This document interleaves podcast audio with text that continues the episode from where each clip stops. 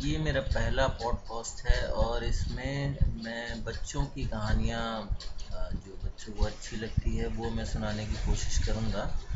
पहली कहानी है जिसका शीर्षक है कहानी केलों की। इसके ऑथर हैं रोहिणी नीलकानी एंड ट्रांसलेटर हैं मनीषा चौधरी।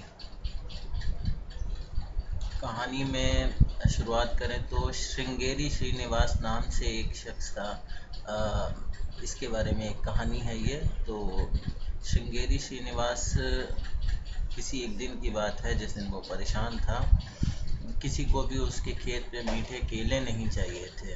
केले का खेती करता था, वो किसान था।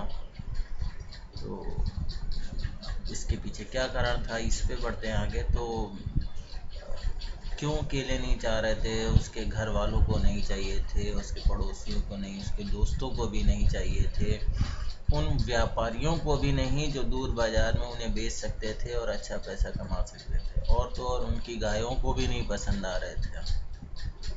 क्या कारण था इसके पीछे?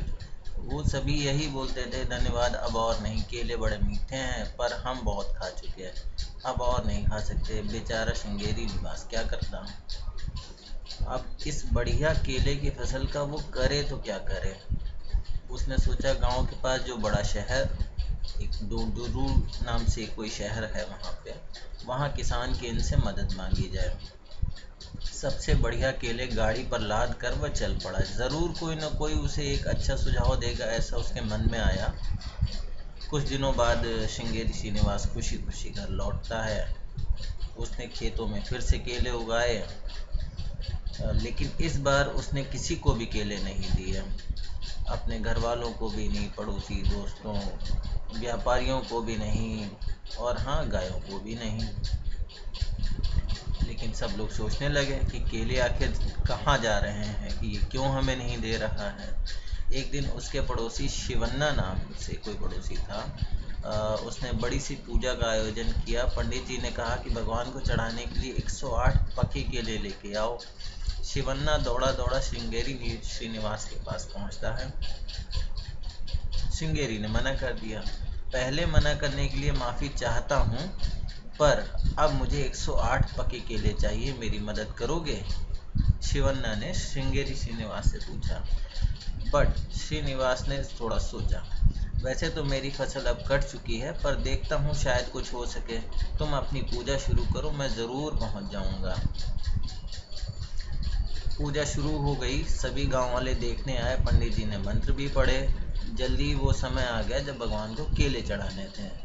तभी श्रृंगेरी श्रीनिवास एक बड़ा सा थैला लेके वहाँ पहुँचा। थैले में से उसने 27 पैकेट निकाल कर पवित्र अग्नि के आसपास रख दिए।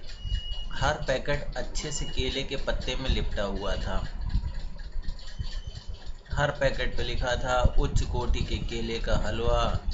S S farm Sringeri Srinivas ने एक पैकेट पंडित जी को भी दे दिया।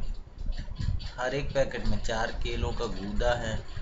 तो ये रहे आपके 108 पके केले, कुल 27 पैकेट। पंडित जी का मुँह खुला का खुला रह गया। बेचारे मंत्र बोलना भी भूल गए। सन्नाटे में एक बच्चे ने किलकारी मारी। कुछ ही देर में सभी गाँव वाले भी हँसते हँसते ताली बजा रहे थे। अब सभी को पता हो गया, श्रृंगेरी श्रीनिवास अपने केले की फ़सल का क्या करता है।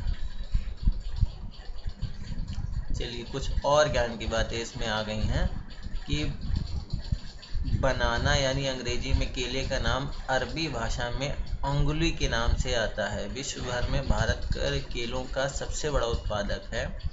यहाँ खाने योग्य 120 किस्म के केले उगते हैं। ट्रिची में National Research Centre on Bananas में 1120 केले की किस्में हैं।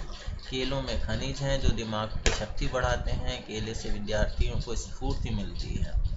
कई भारतीय मिठाइयाँ केलों से ही बनती हैं। केरल में केला पायसम, कर्नाटक में केला रसायना, केले का हलवा, रवा केला, गुड़ की मिठाई। और अगर आप मिठाइयों के नाम जानते हो तो बताइएगा। धन्यवाद दोस्तों, आज की कहानी बस यहीं तक। अगली कहानी के साथ फिर मिलेंगे।